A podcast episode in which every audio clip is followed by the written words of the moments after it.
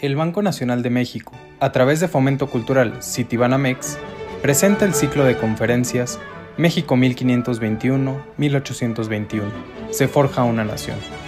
que abarcan, de forma objetiva y con seriedad académica, un importante periodo en la historia de México,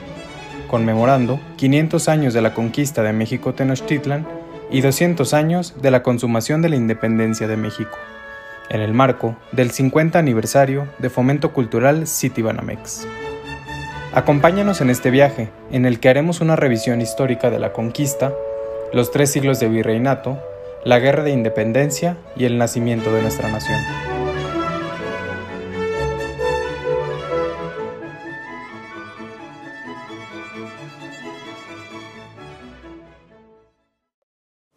Bienvenidos a esta cuarta y última parte de nuestro ciclo de conferencias de México 1521-1821, se forja una nación.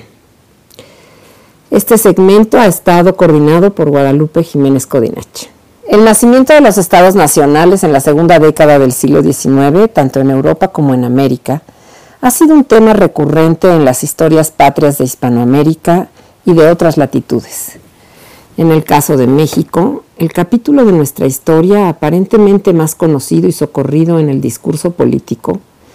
tanto por las conmemoraciones como por las fiestas populares, es sin duda aquel que relata la lucha por la independencia de México en los difíciles años de 1808 a 1821.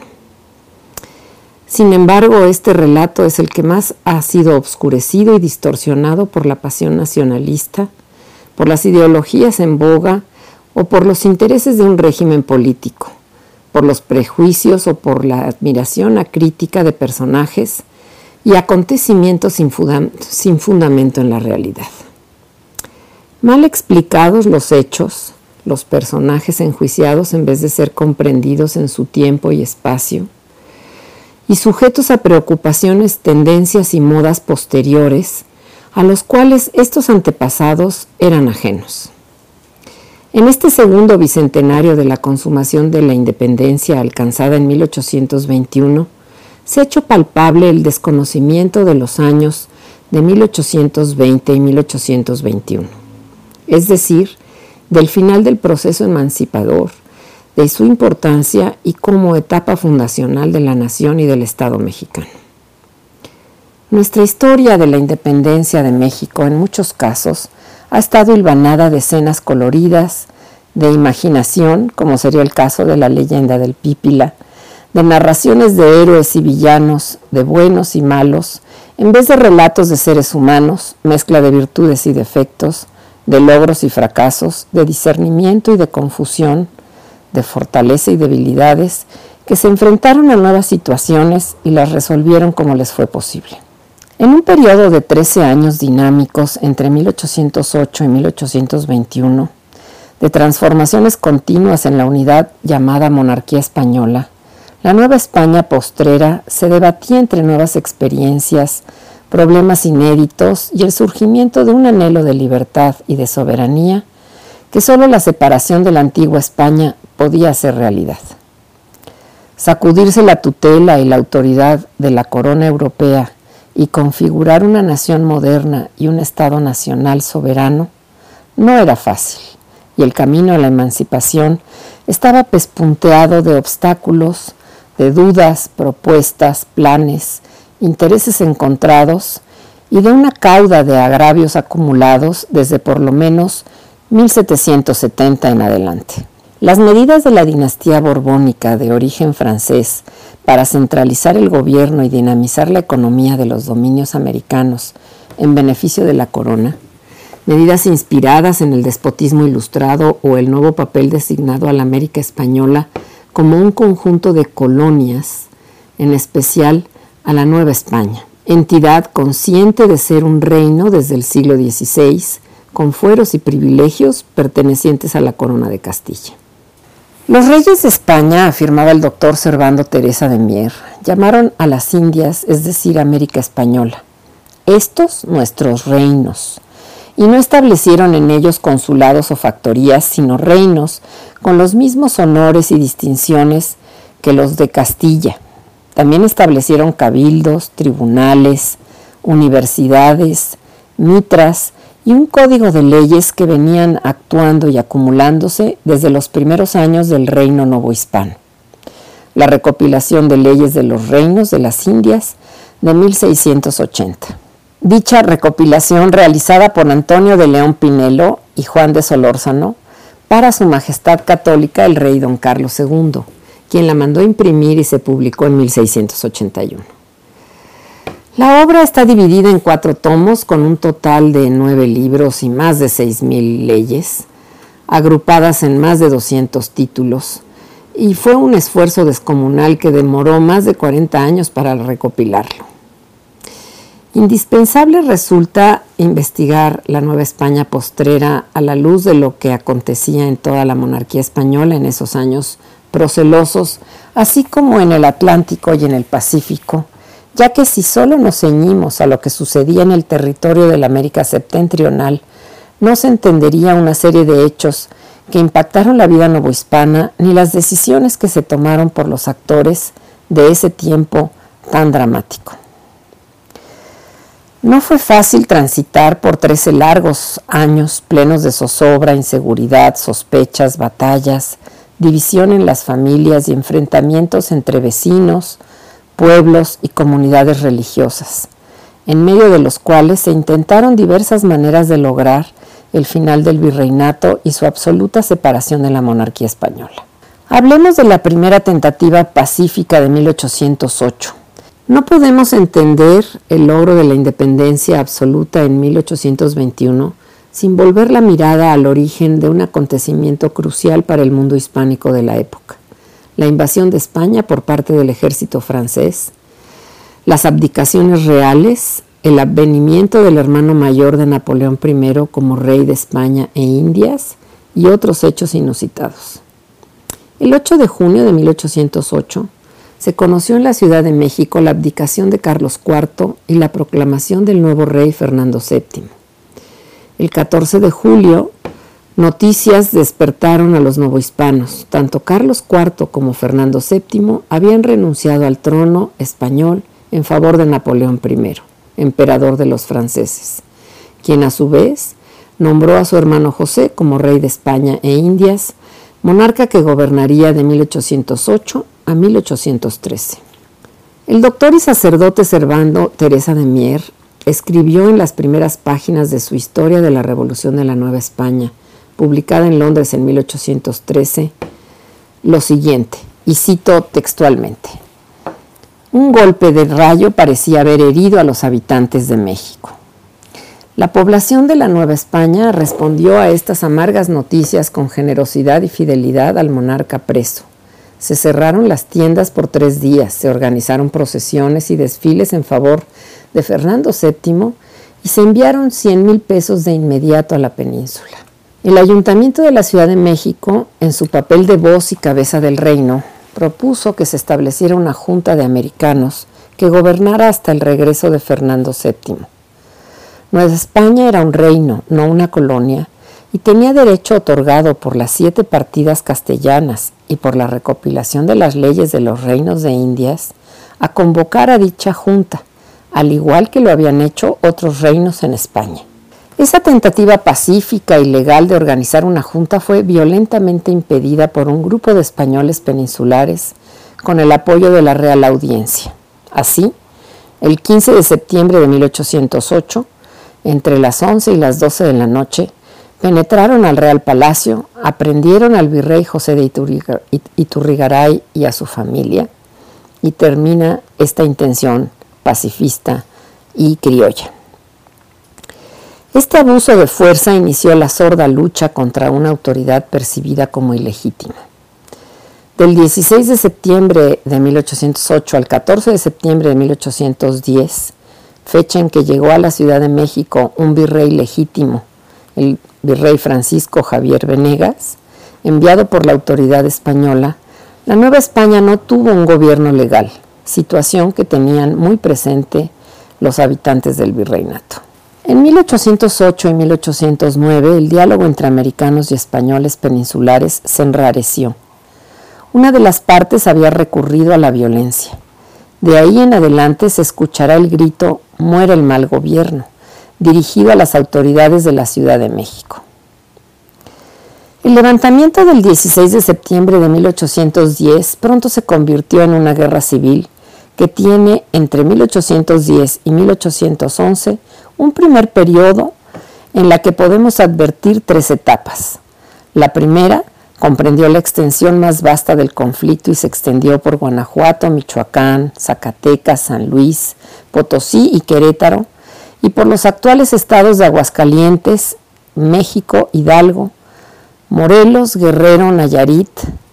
y llega hasta Sinaloa, Tamaulipas, Nuevo León y Texas. En palabras del capitán Ignacio de Allende, lejos de haber cometido una transgresión, el comportamiento de los alzados de 1810 lo estimaba de alta lealtad a su patria y a su rey. Como un segundo periodo de guerra están las acciones entre 1811 y 1815. Es la etapa de máxima actividad debido a las campañas militares de Ignacio López Rayón y de José María Morelos. Ambos jefes intentaron establecer un gobierno insurgente. Rayón instaló en agosto de 1811 la Suprema Junta Nacional Americana y Morelos inaugura en septiembre de 1813 el Congreso de Chilpancingo, inspirado en parte en las Cortes Gaditanas.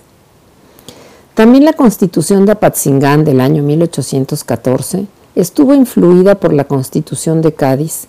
pero con la diferencia de que esta última establecía una monarquía constitucional y Apatzingán un sistema republicano. Propio de esta guerra civil fue el enfrentamiento entre americanos insurgentes y americanos que defendían al gobierno virreinal. Una guerra entre padres e hijos, entre parientes, amigos, vecinos, pueblos y comunidades indígenas y religiosas. Las tensiones y diferencias entre los propios dirigentes de la insurgencia se agudizaron. Los miembros del Congreso, crédulos ante las promesas de un exdiputado, por Santo Domingo en las Cortes de Cádiz, José Álvarez de Toledo, quien los traicionó, despojaron a Morelos del poder ejecutivo y siguieron el consejo del exdiputado de acercarse al Golfo de México y, y partir de ahí hacia Nueva Orleans, obligando a Morelos a acompañarlos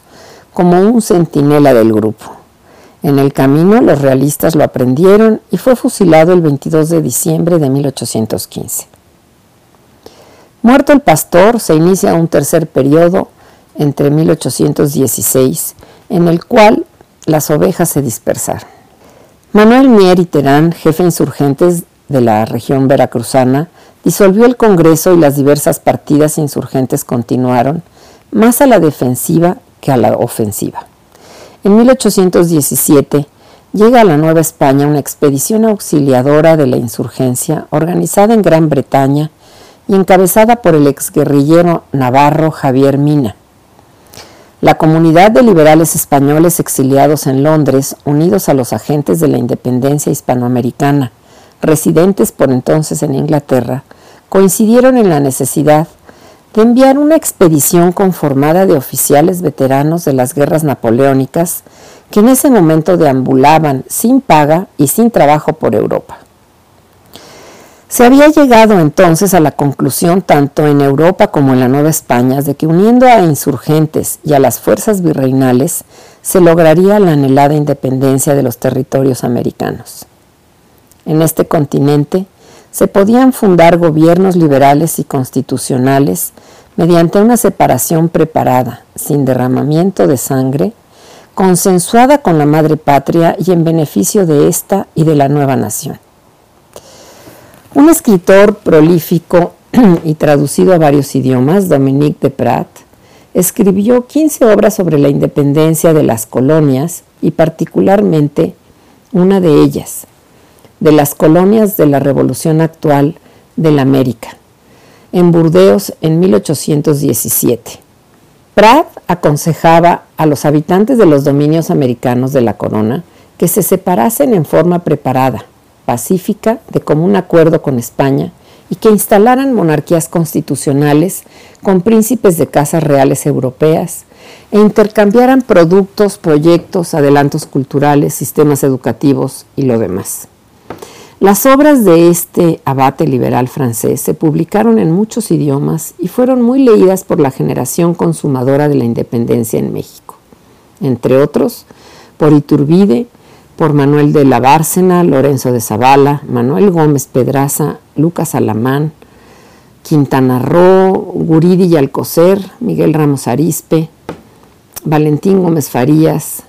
el propio Servando Teresa de Mier y Juan Gómez de Navarrete. Entre 1820 y 1821 se desarrolla el cuarto periodo del movimiento insurgente. En esos años se logró poner término al proceso emancipador. Lamentablemente es la etapa menos conocida y la más distorsionada por los prejuicios y juicios de valor sin sustento e intereses partidistas. Se ha repetido que el Plan de Independencia de la América Septentrional o Plan de Iguala, proclamado en dicha villa el 24 de febrero de 1821 por Agustín de Iturbide, nació de las reflexiones de una reunión de serviles o reaccionarios que se organizaba en la casa de ejercicios de la Iglesia de la Profesa. El adjetivo serviles se utilizó en las Cortes de Cádiz para señalar a los diputados antiliberales más reacios a las reformas. El autor de este calificativo para el plan de Iturbide fue Vicente Rocafuerte, personaje originario de Guayaquil, de hoy República de Ecuador, quien escribió, más que una obra seria, un libelo titulado Bosquejo ligerísimo de la Revolución de México, desde el grito de Iguala hasta la proclamación imperial de Iturbide. Rocafuerte llama al plan de Agustín de Iturbide plan de los serviles de la profesa y describe a la Junta Provisional Gubernativa, primer gobierno del México independiente, como conformada de los hombres más ineptos o más corrompidos e ignorantes o más serviles. De hecho, si revisamos la vida y trayectoria de los 39 miembros de la Junta de 1821 a 1822, se puede observar que eran personas doctas, conocedoras de los principales autores europeos del siglo XVIII, de los documentos de la Revolución de Independencia de Estados Unidos y también de la Revolución Francesa, del liberalismo gaditano y de las doctrinas de Locke, Montesquieu, Jovellanos, Bentham, Rousseau, Paine, Adam Smith y Grocio, entre otros. Un análisis objetivo del plan iturbidista y de la trayectoria de cada uno de los miembros de la Junta Provisional Gubernativa muestra la falsedad de las acusaciones de Rocafuerte. No pueden comprenderse el plan de Iguala y el movimiento trigarante sin conocer el contexto atlántico que los circundaba e influyó. El primero de enero de 1820 tuvo lugar en Cabezas de San Juan, provincia de Sevilla, el pronunciamiento del coronel Rafael del Riego, en el que los militares destinados a partir al Río de la Plata con la misión de contener a los independentistas, se negaron a luchar lejos de su tierra y de sus familias, y exigieron la restauración de la Constitución de Cádiz en toda la monarquía. El ejemplo del pronunciamiento de Rafael del Diego, una acción de un militar, va a ser la inspiración de los revolucionarios, muchos de ellos militares, tanto de Portugal, Nápoles, Piamonte, Grecia, los ducados alemanes y hasta los decembristas rusos que anhelaban una constitución y que vieron en lo sucedido en España un modelo a seguir, la instalación de una monarquía constitucional con una carta magna como la de Cádiz, la cual respetaba la religión católica, a diferencia de los revolucionarios franceses, quienes habían hecho a un lado la religión. Los militares y los milicianos antes mencionados deseaban poner fin a las guerras que estaban devastando Europa y América y que sacrificaban a las juventudes de diversos pueblos en ambos continentes. Estos movimientos revolucionarios, iniciados por militares, contaron además con el apoyo de eclesiásticos notables como el patriarca ortodoxo griego o el mismo exobispo electo don Manuel Abadiqueipo, nombrado por los liberales miembro de la Junta Provisional de 1820-1823, creada para vigilar a Fernando VII hasta que tuviera lugar un Congreso Nacional. En 1823, Fernando VII, el monarca español, resentido con Queipo por haber tomado parte en la Junta Liberal, ordenó aprenderlo. Tras su reclusión en el convento Jerónimo de Cisla, a las afueras de las murallas de Toledo, Queipo murió en septiembre de 1825, despreciado por el altar y el trono, instituciones a las cuales había apoyado con sus mejores esfuerzos durante toda su vida. A esta ola revolucionaria que tuvo lugar en el mundo atlántico en la década de 1820 pertenece el proceso de consumación de la independencia de la Nueva España. Agustín de Iturbide, que estaba al tanto de lo que sucedía en Portugal y en Nápoles, y sabía de la existencia de otros movimientos europeos por medio de su correspondencia con el padre José Antonio López, quien fuera su capellán en el Bajío y a quien le acompañara en su exilio a Europa, le escribía Iturbide desde España informándole de las novedades políticas y acerca del impacto que estos pronunciamientos podían tener en América. Por dos siglos, el movimiento consumador de nuestra independencia ha sido descrito por algunos autores como reaccionario, anticonstitucional, antiliberal y como el resultado de los intereses de militares y de eclesiásticos y de una oligarquía criolla preocupada por defender sus fueros y privilegios. En esta línea se le critica al plan de Iguala su defensa de la religión católica, como si fuese algo extraño que una propuesta de independencia protegiera la religión de sus habitantes. La doctora Jiménez Codinach nos dice que Jürgen Osterhamel, historiador alemán especializado en el siglo XIX,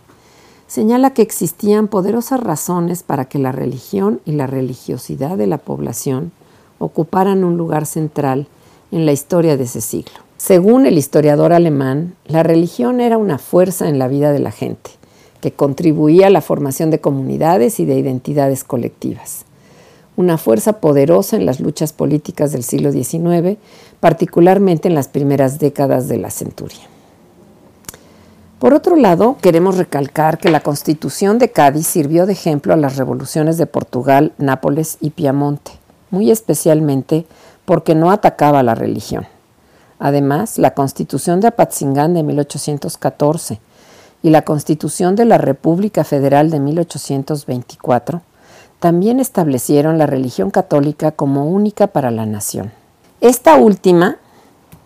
en uno de sus artículos, es contundente. La religión de la nación mexicana es y será permanentemente la católica apostólica romana. La nación la protege por leyes sabias y justas y prohíbe el ejercicio de cualquier otra. Exigirle al plan de Iguala un espíritu laico en 1820, propio de los enfrentamientos Estado-Iglesia de la mitad del siglo XIX, particularmente después de tres intentos de reforma, es algo completamente anacrónico olvidar que una característica de las revoluciones atlánticas de 1820 fue la participación de militares cansados de las guerras y deseosos de un gobierno monárquico constitucional es ignorar el ambiente y el espíritu público de aquellos años. Así como no debemos desconocer el entusiasmo popular que apoyó con júbilo el movimiento trigarante en la Nueva España, manifestado a lo largo y ancho de todo el territorio, que conformó el Imperio Mexicano Constitucional de 1821 y ceñirlo a una minoría de ricos egoístas que defendían sus intereses, nos parece que es distorsionar completamente lo sucedido en 1821. En resumen, el proceso emancipador de la Nueva España, en otras palabras, el nacimiento de la nación y del Estado mexicanos en 1821, requiere una investigación en fuentes primarias y una interpretación cuidadosa objetiva, basada en evidencias, no en ideologías nacionalistas acompañadas de adjetivos a granel. Solo comprendiendo el tiempo y el espacio local, regional e internacional que rodeaban este movimiento crucial de la historia universal y de la unidad llamada monarquía española, podremos entender la consumación de nuestra independencia como una meta final de un complejo proceso de logros y fracasos, de anhelos y desilusiones, de heroísmo y de violencia, de titubeos y firmeza, que cifró en tres garantías, la religión, independencia y unión, el logro de una sociedad justa, fraterna y feliz. Es un planteamiento propio de su tiempo que no debe confundirse con los que quisieron hacer otros individuos en una época posterior. Es menester señalar que en las últimas décadas del siglo XX y las primeras del XXI ha habido avances en la comprensión del proceso emancipador en general y recientemente sobre la consumación de 1821. El año de 1808 se ha visto con renovado interés como el botafuego que dio inicio en toda la América española a la posibilidad de liberarse de una metrópoli en decadencia. Han hecho mella los estudios jurídicos sobre la Constitución de Cádiz y su impacto en los dominios americanos de España, publicados en ambos lados del Atlántico, así como el papel de los diputados americanos en las Cortes Gaditanas y su contribución a la redacción de la Constitución de 1812. Se han escrito también obras sobre el aspecto militar y guerrillero de la guerra civil iniciada en 1810 y se ha detallado el impacto de la militarización en la otrora pacífica Nueva España. También se le ha dado relevancia al papel de la mujer y del niño en los difíciles años de zozobra y devastación, de mucha hambre y epidemias y de destrucción de haciendas, ranchos, talleres, minas, caminos y puentes, y se ha señalado el costo social y sus consecuencias para las familias y las comunidades. Otra cosa muy interesante que se ha estudiado también es la impronta en huérfanos y niños que llegaron a altos cargos de gobierno en la República en los años que sucedieron. Estos temas exigen, nos comenta la doctora Guadalupe Jiménez, más y mejores investigaciones sobre lo sucedido a la mayoría de la población novohispana en los 13 años de guerra civil. Interesa también aclarar mucho más la participación de un clero escindido por la lucha entre promover la emancipación o fortalecer la autoridad virreinal, o cómo intentó la mayoría de los eclesiásticos defender a los fieles de las facciones en pugna, la división entre el alto clero y el bajo clero, así como también las diferentes posiciones entre las órdenes religiosas más cercanas al pueblo, como fueron los franciscanos y los agustinos, y también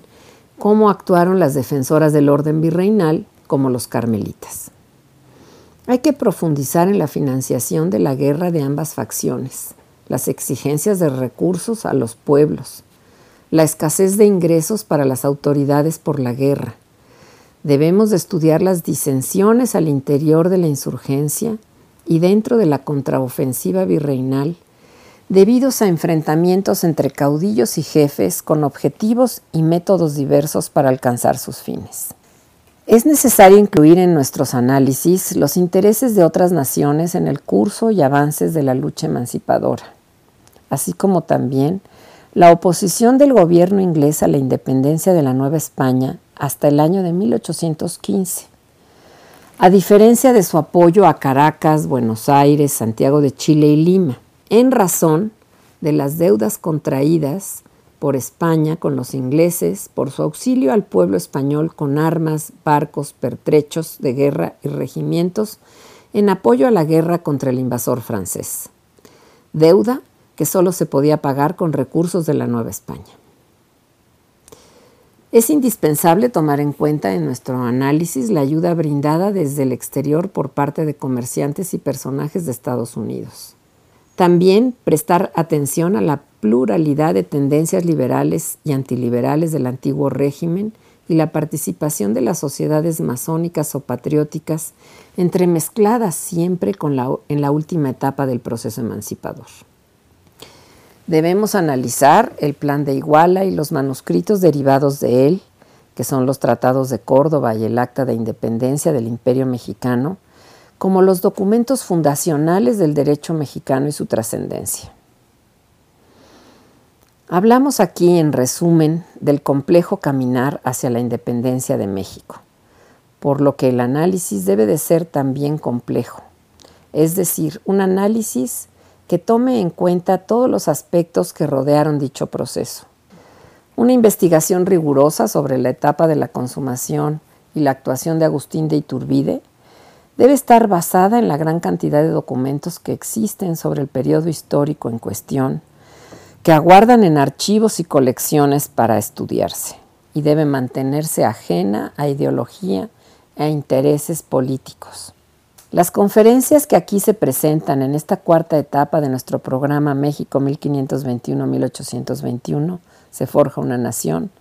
son el resultado de las últimas investigaciones sobre los 13 años de nuestro lento y doloroso proceso para alcanzar la deseada independencia y la fundación de un Estado-nación en el contexto de las corrientes más modernas del mundo atlántico, como el liberalismo gaditano, pero a la vez enraizado en las tradiciones hispánicas del derecho de gentes, de la soberanía popular defendida por escritores como el jesuita Francisco Suárez, y por las leyes castellanas y la recopilación de las leyes de los reinos de Indias. La ola revolucionaria del mundo atlántico de la década de 1820 es producto de una amalgama de las circunstancias históricas, entre ellas el fin de las guerras napoleónicas en Europa, de la guerra entre Inglaterra y Estados Unidos a fines de 1814, de la celebración del Congreso de Viena y la conformación de la Santa Alianza en 1815 en busca de la restauración del antiguo régimen en Europa. Además, se suman a esta amalgama las luchas emancipadoras de la América española, tales como la independencia del virreinato del Perú en 1821.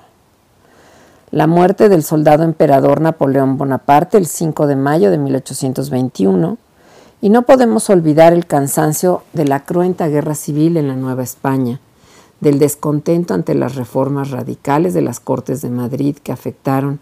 a instituciones muy queridas por la población novohispana, como la supresión de la Compañía de Jesús, la extinción de las órdenes hospitalarias como los betlemitas, camilos o juaninos, que se dedicaban al cuidado de los enfermos, así también la negación del fuero militar para las milicias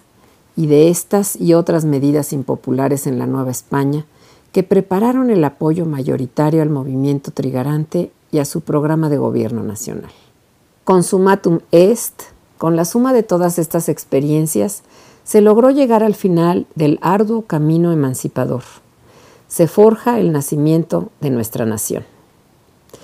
Muchas gracias por su atención a esta introducción de la cuarta parte de nuestras conferencias.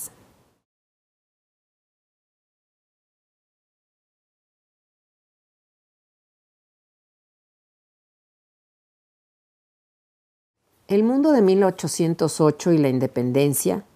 es el título de la conferencia del doctor Manuel Moreno Alonso, que nos remite además a un momento trascendente del mundo hispánico, la invasión del ejército napoleónico a España en el inicio del siglo XIX. Surge una guerra de independencia en España en 1808 con el fin de liberarse de la monarquía intrusa bonapartista, conflicto que se convirtió, en palabras del profesor de la Universidad de Sevilla, en el acelerador que golpeó con fuerza los cimientos del antiguo régimen, con la desaparición del rey Borbón y con el surgimiento de abstracciones como la nación, la soberanía, la representación, la constitución y muchas más que no habían aparecido en el vocabulario con mucha frecuencia. Sin esta guerra en la madre patria no se hubieran producido ni la fractura del antiguo régimen ni la independencia de los territorios americanos no habría nacido en ese momento la nueva nación española y tampoco las nuevas repúblicas americanas.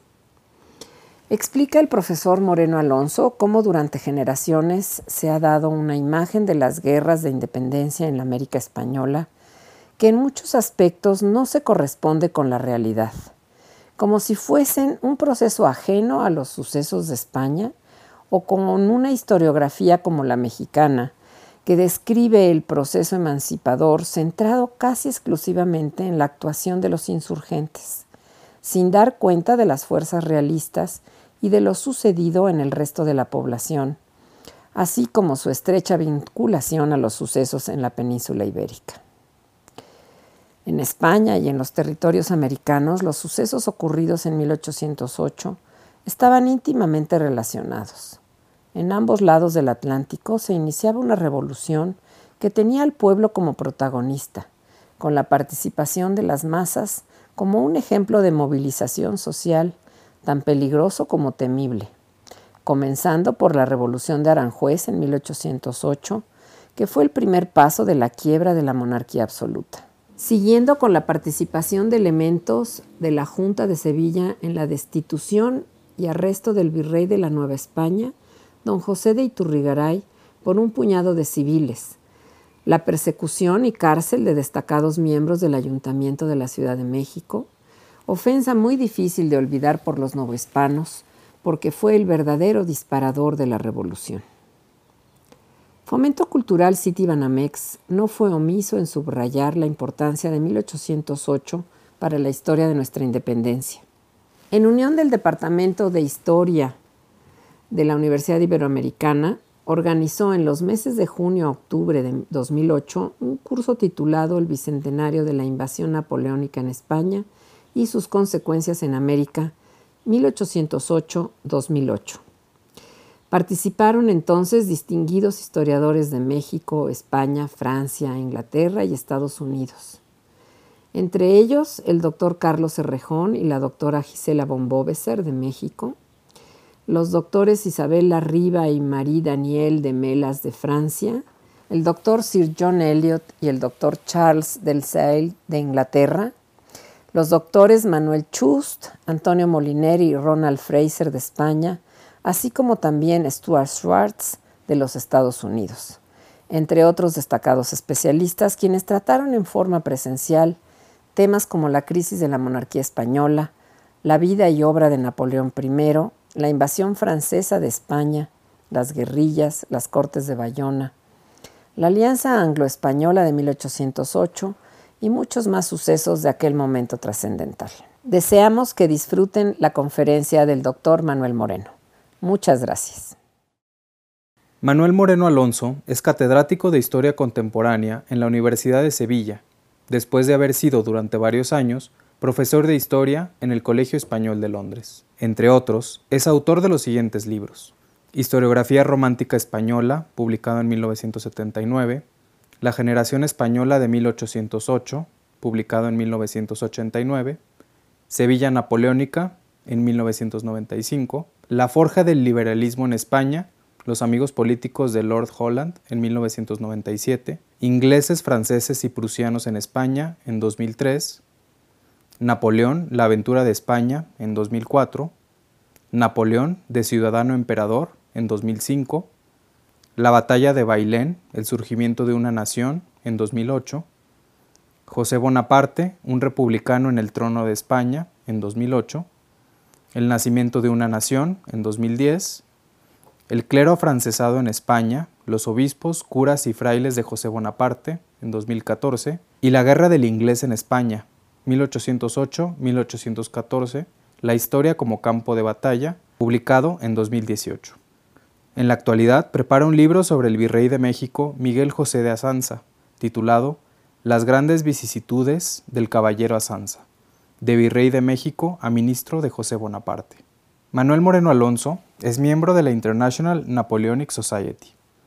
Ha prestado una gran atención al estudio monográfico, especialmente de la Guerra de la Independencia Española y el mundo napoleónico.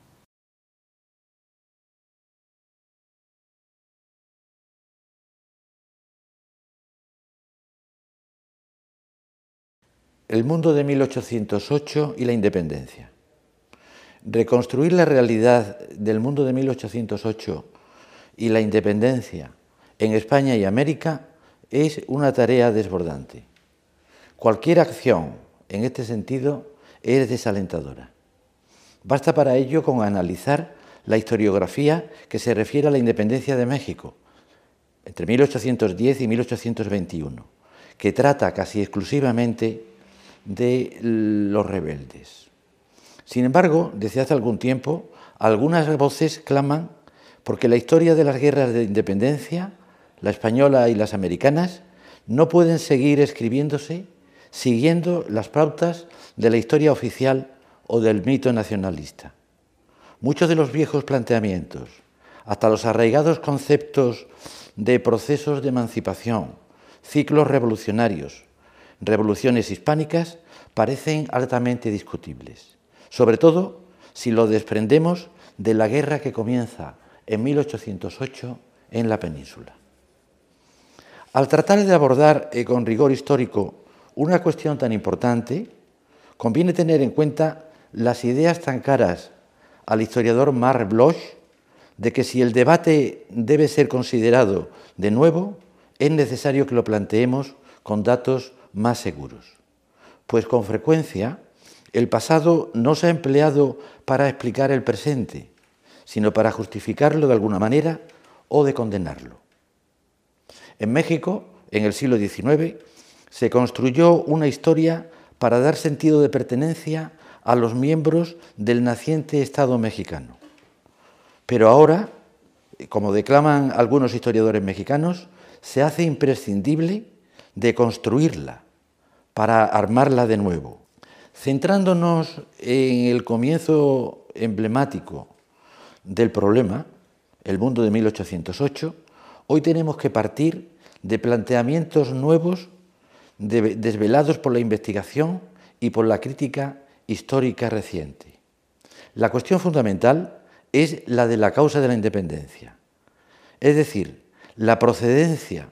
de las ideas y de los estímulos de la revolución y la independencia que alimentó durante años la lucha contra España. Y la respuesta a esta cuestión, cuestión clave, hoy nos parece diferente de la que se dio durante años, cuando se estudiaba y razonaba que la procedencia de las ideas y de los estímulos se encontraban, por ejemplo, en la, Revolución Norteamericana o en la Revolución Francesa. Hoy vemos, sin embargo, que la causa se encuentra en la propia metrópolis, es decir, España. La causa de la independencia se encuentra en el propio revolucionarismo español que antes no conocíamos suficientemente.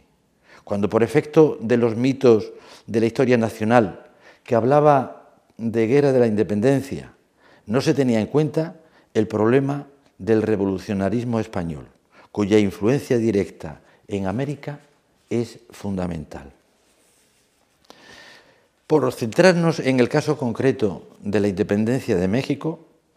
el primer eslabón lo dio la autotitulada Junta Suprema de Sevilla, que protagonizó un hecho, tan importante en la historia de México como la destitución del virrey Iturrigaray en el mismo año de 1808. Una destitución que implicaba el no reconocimiento del poder de los consejos, de las chancillerías, de las capitanías generales, es decir, de las instituciones, y que hablaba de conceptos nuevos y revolucionarios como el de soberanía, y que además se da a conocer a la nación, con lo cual el camino para la independencia posterior de Nueva España quedaba planteado. Tan solo se necesitaría seguir por esa senda que es la misma que se producirá precisamente en España. Durante generaciones se ha dado una imagen de aquellas guerras por la independencia que no se corresponde con la realidad. La vieja historia presentó el levantamiento de 1808 como un movimiento espontáneo y sin fisuras, y unificó al pueblo en armas como el inicio de la nación el pueblo siempre como entelequia, aunque su papel fuera fundamental. Mientras en los territorios americanos se planteó el tema de la independencia como un proceso autónomo que poco tenía que ver con la experiencia española, como si se tratara de otro mundo. En la revuelta contra la metrópoli, al buscar otras causas de las disidencias, se minusvaloró la, conexión de esta y los sucesos de 1808, que, verdaderamente fueron los que la provocaron. En la publicística de la época se habló de la misma mala estrella que abrumó a las provincias españolas, persistiendo cuando se pretendió ilusoriamente el que los territorios americanos, es decir, las provincias revolucionadas de América, se convirtieran en otras provincias del reino iguales a todas ellas en derecho. Centrándonos en Nueva España, la misma Gaceta de México informó de los acontecimientos que pasaban en ambas orillas del Atlántico desde mayo de 1808, abordando las consecuencias de la invasión y apoyándose en los periódicos patriotas españoles, no ocultó la realidad revolucionaria peninsular, es decir, la desobediencia patriótica a las instituciones, la oposición al poder supremo del Consejo de Castilla, la actitud de rebeldía que implicaba el famoso manifiesto del 3 de agosto sobre la necesidad de un gobierno supremo que tuvo enorme repercusión y que contó con la oposición y prohibición expresa del Consejo de Castilla. En todos estos documentos, verdaderamente revolucionarios, se daban las claves de la lucha por la independencia, que sería común en el fondo para la metrópolis y sus dependencias americanas. Entre otros documentos fundamentales de, esta naturaleza,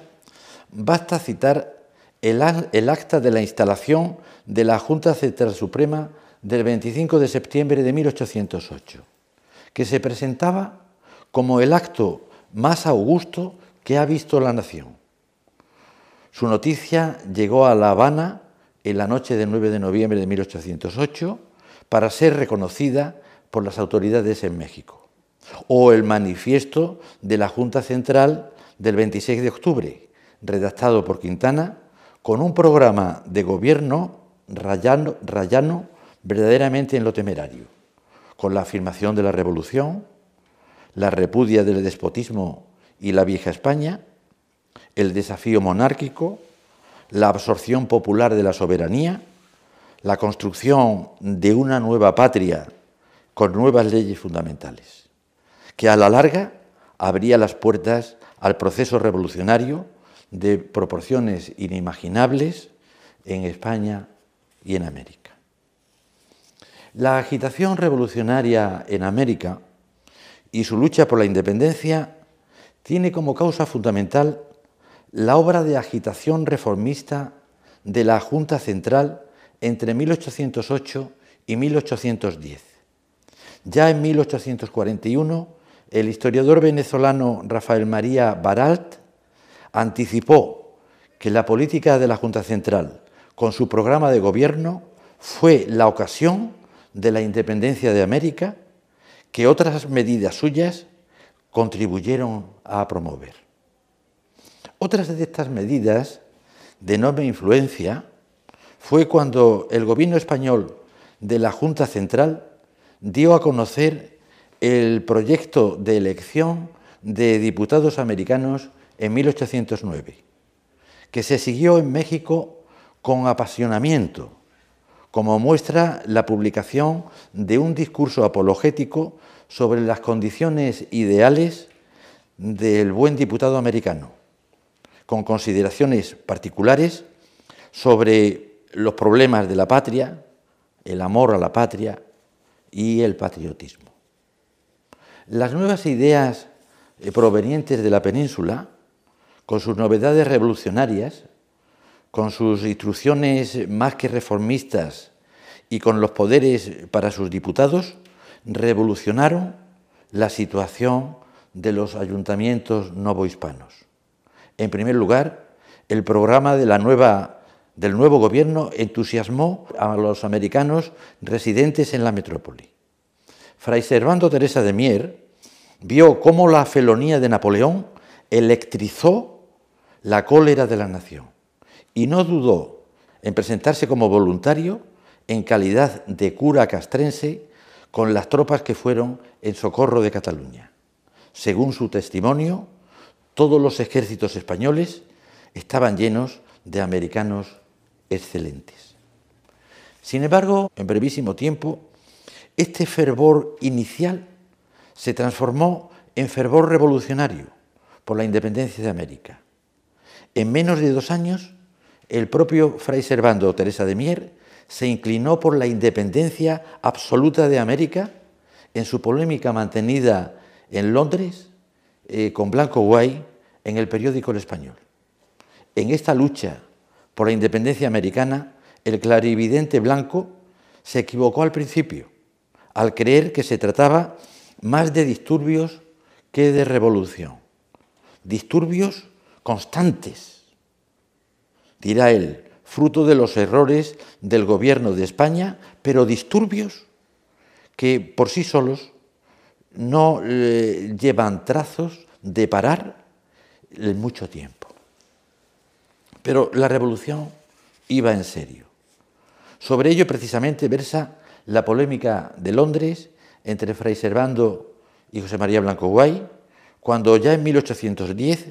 se trata claramente de una independencia absoluta que ya es inevitable, tanto más temible cuanto que sus argumentos se fundamentaban en hechos reales. El gran temor de Blanco en esta polémica era que se pudiera fundar la libertad sobre sangre, según la frase filosófica de los jacobinos de todo el mundo. Sangre que además se derramaba con la arbitrariedad y horrores que acompañan a toda revolución en un pueblo dividido en partidos. En unos y otros eh, territorios no tardó en vislumbrarse de una forma confusa y casi simultánea que se había iniciado una revolución que tenía al pueblo por protagonista, con la participación de las masas como un ejemplo de movimiento social tan peligroso como temible. Las proclamas, manifiestos y relaciones que surgieron por doquier, los papeles públicos que aparecieron en nuestra península, se convirtieron en una literatura ávidamente buscada en México. Las noticias del derrumbamiento de la monarquía absoluta, que se fueron acumulando tras la crisis del Escorial, particularmente la revolución de Aranjuez, y los rumores con el anuncio de la salida Mm, de la corte para Nueva España llevaron a América a la independencia. En un proceso que es muy similar en la península y en los territorios americanos, en que se produjo la crisis de la realeza, la expansión del liberalismo, el separatismo, la revolución y la contrarrevolución. Desde el punto de vista de los brotes revolucionarios, independentistas en su esencia, conviene resaltar que habrán de ser comandantes militares que, lucharon en la península o desempeñaron puestos de primer orden en la guerra de España, los que fueron destinados a México para doblegar a los independentistas con las fuerzas de las armas o de la propaganda lo que llevó al virrey Francisco Javier Venegas a impulsar la guerra de papeles, para lo cual mandó destruir la propaganda rebelde que se introducía en la capital mexicana. En un intento de guerra de propaganda, el virrey excitó a los sabios y corporaciones literarias para que escribiesen contra la independencia. Incluso se reimprimieron periódicos patrióticos de gran éxito en la península, como el Semanario Patriótico. El virrey Venegas, sobrino del presidente de la Junta de Sevilla, Francisco Saavedra, será el primero en utilizar el término insurgente, del francés insurgé, como llamaban los franceses a los españoles sublevados contra Napoleón atacó duramente a Hidalgo, como vendido a los franceses o a los ingleses. Blanco lo acusó de salvajismo e inhumanidad, así como de tratar de hacerse un Napoleón a expensas de los civiles y de los militares. Abundando en el tema de la represión, como era de prever, la práctica independentista de México entre 1810 y 1821 difícilmente podía ser sojuzgada dada la intensidad del movimiento por los virreyes efímeros que se sucedieron. Bien se comprende que en la polémica con Mier, Blanco afirmara que las proclamas revolucionarias tienen ya su diccionario. Es decir, que las ideas para la independencia de América en general y de México en particular estaban ya maduras y se veía como muy difícil la recuperación de aquellos dominios. De ello daba cuenta Fray Servando al final de su segunda carta de un americano al español de 1811-1812, al decir tajantemente que nos insulta quien nos habla de conciliación. No podía haberla con tiranos tan execrables. Es decir, con virreyes que como Venegas y Apodaca primero y después Calleja y O'Donoghue intentaban por la fuerza luchar contra la independencia mexicana, que tanto tenía que ver con la independencia de España en contra de Napoleón. En cuanto a O'Donoghue, que fue enviado desde España como jefe superior político, ya suprimido el cargo de virrey por la Constitución de 1820, el historiador John Lynch ha escrito que el general no se dio cuenta de que los sentimientos liberales eran la última cosa que la clase dominante mexicana deseaba. Planteado en estos términos eh, el problema inicial del independentismo americano y en particular el mexicano, es necesario volver a la invasión napoleónica. Pues si prescindimos de otros antecedentes menos importantes, el comienzo de la independencia, tanto para España como para América, se decidió en 1808, con la invasión napoleónica de la metrópoli y el inicio de la Revolución Española, tan importante para aquella y sus territorios americanos como lo fueron las de 1789 para Francia. De la guerra de la independencia española surgió el Estado liberal, que hizo posible el desmantelamiento del antiguo régimen, es decir, la revolución, y a la larga la independencia de la América española. De la misma manera que de la lucha por la independencia de los Estados Unidos, primera fase del proceso revolucionario que tuvo su continuidad en 1789 y ahora en 1808, surgió la Biblia que los padres fundadores aprobaron en la ciudad de Filadelfia en 1787. Todo comenzó con la inesperada guerra napoleónica que se prolonga entre 1808 y 1814, que se convirtió en un acelerador histórico que golpeó con fuerza los cimientos del antiguo régimen. Era necesaria una conmoción popular de gran intensidad, inexistente hasta entonces en el sistema del antiguo régimen, con la desaparición factual del rey y en plena guerra por la independencia nacional, para que abstracciones como la nación, la soberanía nacional, se adueñaran del aparato estatal. De esta forma,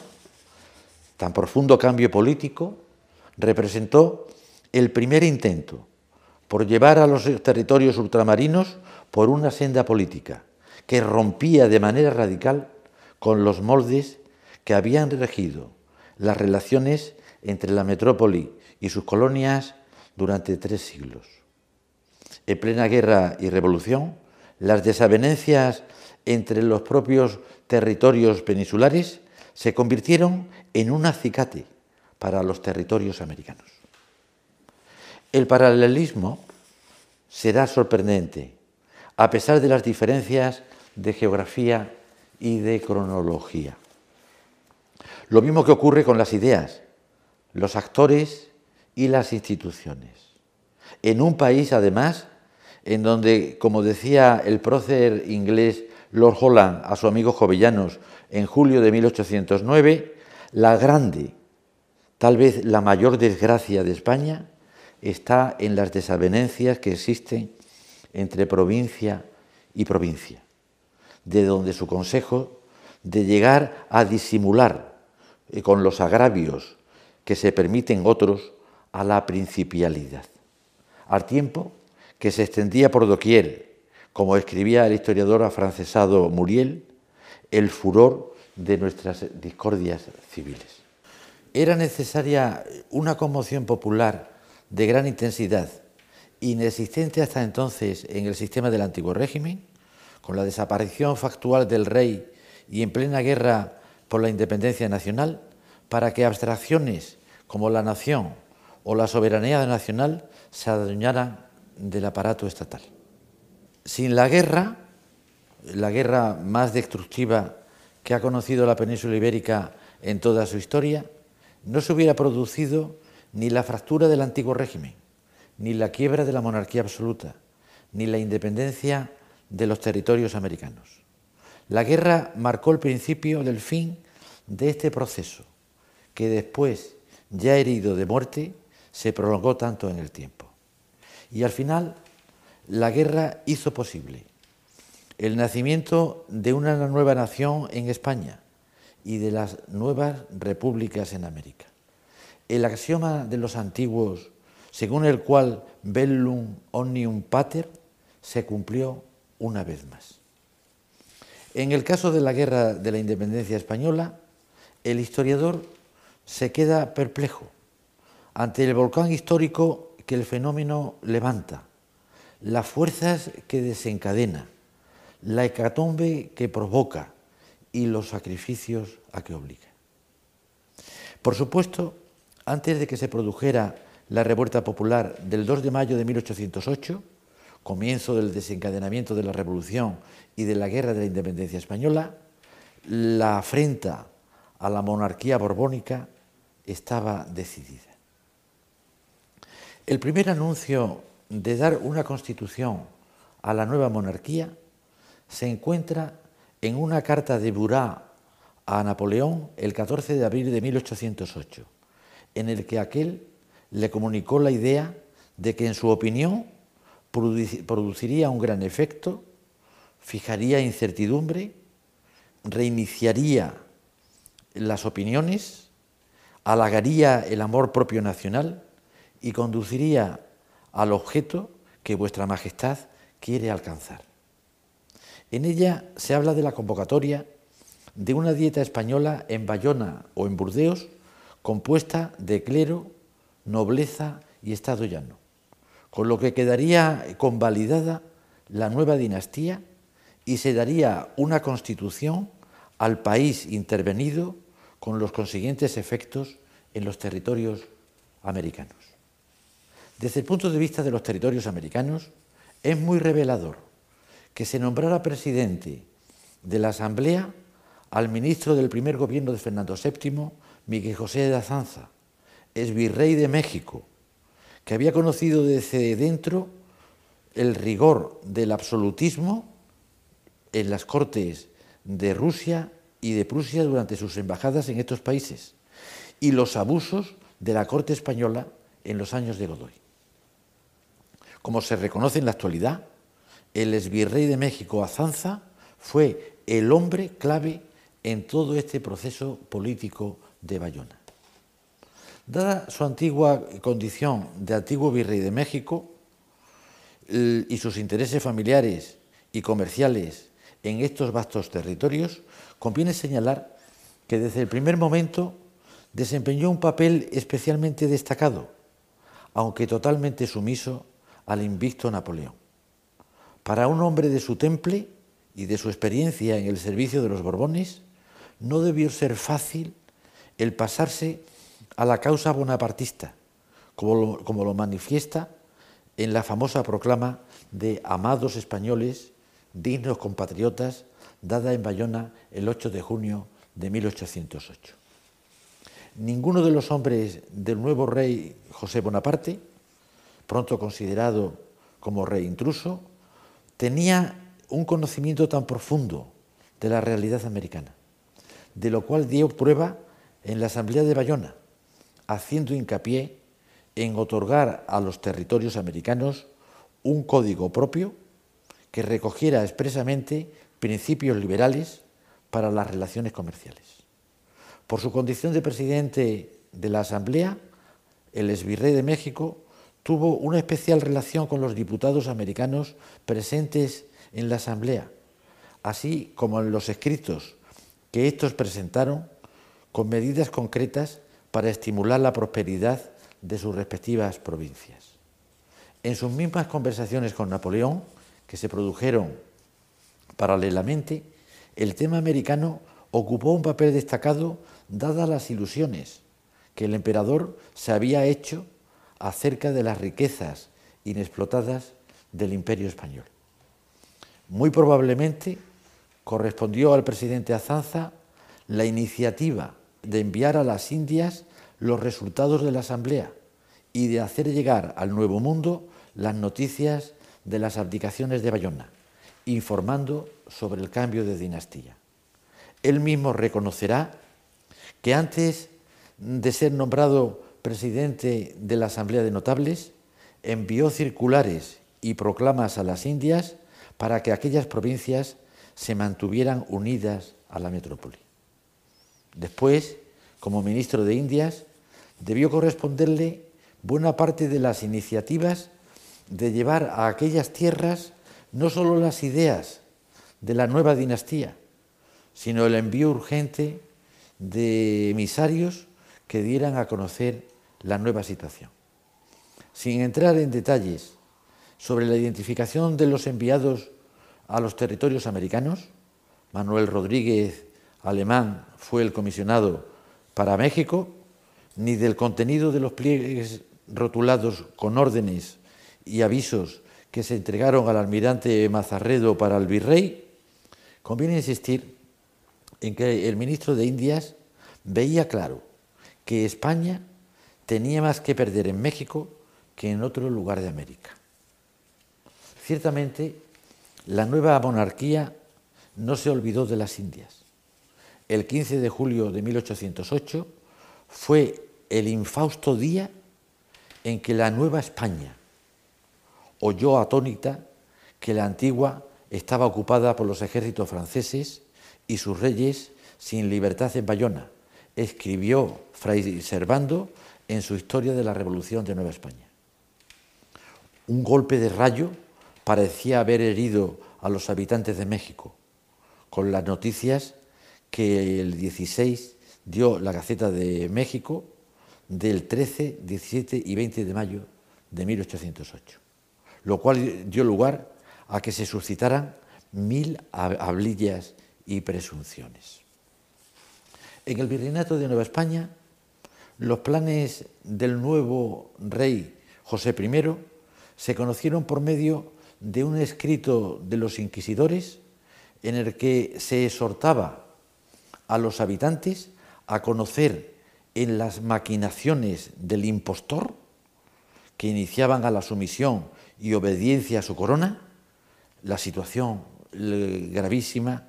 que corría en la península.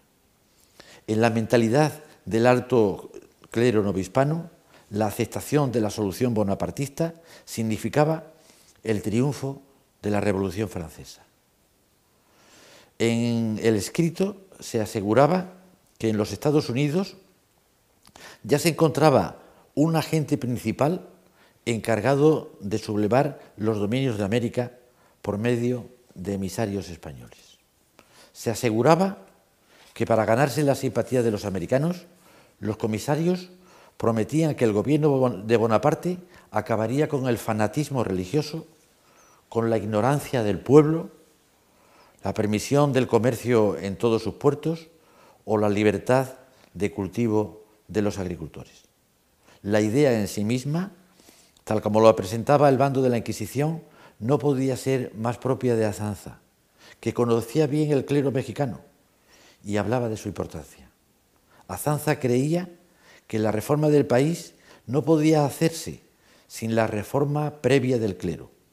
También era consciente de la importancia de los curas para movilizar a los habitantes. Con particular interés debió seguir a Zanza el proceloso decurso de la independencia de México, desde que el virrey godoyista Iturrigaray, que se había hecho cargo del virreinato solo tres años después de dejarlo él, fue depuesto abruptamente por un motín político propiciado por la Junta Suprema de Sevilla, cuyo presidente era su antiguo amigo Francisco Saavedra. El hecho fue de una extraordinaria trascendencia, independientemente de que pudiera dar lugar a una insurrección en toda Nueva España con similares características a la península. El historiador Luis Navarro ha escrito que de los sucesos ocurridos en América Española en 1808, el más notable fue sin duda el de la destitución del virrey de México, acontecimiento que en su opinión constituye el umbral de la independencia de México y de la independencia americana. Ante tan grave crisis, lo verdaderamente impactante para la nueva monarquía era que el virreinato de Nueva España asumiera la causa bonapartista, que de forma tan inesperada se, veía favorecida por la lucha entre los partidos y la deposición del virrey. En unos momentos en los que con un paralelismo absoluto con lo sucedido en España, en las calles de México se oyeron gritos de muera Napoleón, muera Godoy, viva Fernando VII. Fue el comienzo de la exaltación popular en que se incubaron los sucesos posteriores, cuando el 12 de agosto aparecieron también pasquines en las calles del virreinato, en las que se daba también gritos de muera Fernando VII, mueran los gachupines y viva el virrey, para más tarde gritar ya abiertamente, muera Fernando VII y viva Morelos. En cuanto a los vivas al rey Fernando VII, conviene recordar que en la polémica posterior sostenida con Mier en Londres, ya Blanco señaló lo que ello escondía, el propio disimulo del proceso de independencia, porque una vez seducidos los incautos, los conspiradores mostrarán, decía, su verdadera faz, diciéndoles que la obediencia a Fernando era fingida. Declaremos que nada tenemos ni queremos con el tal Fernando, que ni es ni merece ser nuestro rey y que si está preso en Francia se lo tiene bien merecido. En tan grave situación, el confusionismo se convirtió en un factor favorable al independentismo. El temor de que la independencia contara con la acción de los partidarios del rey José Bonaparte. En su historia de la Revolución de Nueva España, Fray Servando recoge el hecho de cómo ocurrió la noticia de que unos franceses habían llegado en una goleta que se figuraban haber traído al señor Azanza. De aquí que, tras su captura en 1811, Hidalgo fue preguntado en relación con sus contactos con los agentes franceses y acusado incluso de ser un bonapartista. En esta situación de confusionismo se hizo mayor el vacío de poder que aumentó desmesuradamente tras la destitución del virrey con el, con el enfrentamiento de las autoridades, el descontento y confusión del pueblo, la oposición entre las facciones, todo lo cual hizo, en palabras del cronista Bustamante, que la capital se convirtiera en la más viva imagen del infierno, todo era desorden y confusión. Hasta el punto de que, según el listado historiador, muy poco faltó para que en aquellos días estallara una situación parecida a la revolución del año 1810. Máxime cuando en una situación tan grave como aquella fue eh, nombrado eh, como nuevo virrey el anciano Pedro Garibay, que parecía una momia ambulante y temblorosa. Las consecuencias de la destitución del virrey por la Junta Suprema de Sevilla tuvo consecuencias fatales para su deseo de la conservación de las Américas. Por ironía del destino, la ciudad de Sevilla, que tan importante papel había desempeñado en el descubrimiento y, administración del nuevo mundo americano, tuvo una responsabilidad fundamental a la hora de mantener bajo su control las tierras de América. Por patriótica que fuera su deposición del virrey, fue un, hecho de dudosa legalidad, en contra del Cuerpo Supremo del Consejo de Castilla, que horrorizó a los fiscales del Consejo Supremo del Consejo de Indias y aumentó la inestabilidad, animando el espíritu de subversión en una atmósfera irrespirable de temor y desconfianza. Como era fácil de prever, esta situación de desconfianza y temor fue en aumento cada día que pasaba, al tiempo que se difundía todo tipo de rumores y fantasmas. Por poner un ejemplo concreto, en una circular del 24 de abril de 1810, el virrey arzobispo Lizana aseguraba que en las Américas se encontraban 500 españoles dedicados a promover la insurrección contra la monarquía legítima. Un rumor propiciado por el harto clero que en su afán por combatir los planes de José I suponía la difusión de las nuevas ideas revolucionarias. Según la proclama del arzobispo, los comisarios tenían además el objetivo no sólo de valerse de los curas y clérigos para atraerse simpatizantes, sino también la de atraerse a los criados y domésticos para envenenar a los peninsulares. Las autoridades hablaban de las cosas más extrañas. Era evidente que la revolución de la madre patria había dado lugar a fuertes divisiones. El ayuntamiento de la Ciudad de México pensó en organizar a su vez una junta mexicana a fin de gobernar el reino como un cuerpo regente. Una idea que algunos influyentes peninsulares, como el oidor Ciriaco González Carvajal, consideraron como una traición. Lo mismo que pensaba el obispo Abad Queipo, para quien una Junta Nacional violaba la Constitución e implicaba un acto de rebeldía. Para el regidor Agustín de Rivero, la culpa de la situación la tenía la, herejía. En su, opinión, llamar a la ciudad a, reunirse era iniciar una guerra civil, porque había, porque así había ocurrido la caída de otras monarquías. De esta manera Suecia se había convertido en una república, Escocia había perdido la tradición, Alemania se había convertido al protestantismo y Francia había recurrido al regicidio. Por su parte, la audiencia se dividió en dos facciones, los partidarios de reconocer a la Junta de Sevilla y los partidarios de convocar una Junta regente,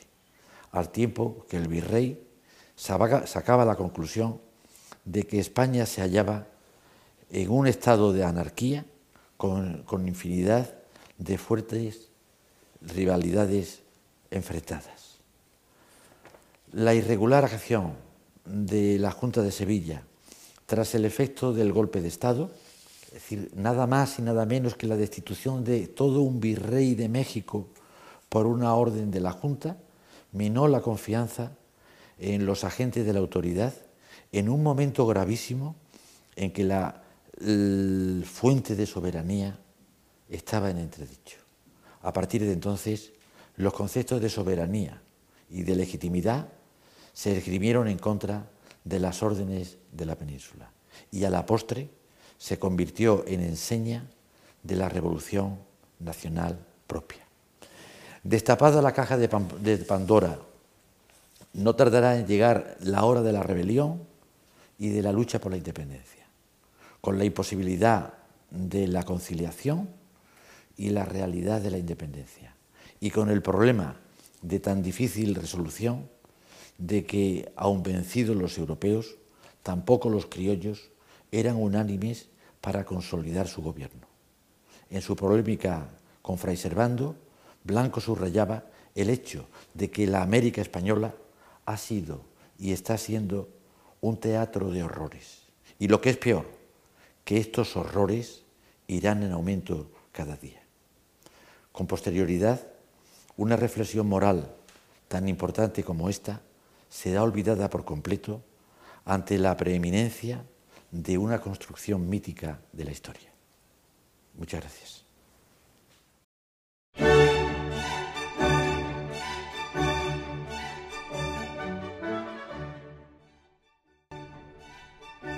El proyecto México 1521-1821 se forja una nación fue dirigido por Cándida Fernández de Calderón, directora de Fomento Cultural Citibanamex, con la coordinación académica de María Cristina Torales Pacheco, Guadalupe Jiménez Codinac y María Teresa Franco. En la coordinación de difusión y desarrollo académico, Juan Carlos Almaguer. La dirección de la obra audiovisual estuvo a cargo de Luis Gerardo Arroyo Huitrón. Te invitamos a consultar la programación completa de este ciclo de conferencias y ver los videos en la página web y las redes sociales de Fomento Cultural Citibanamex.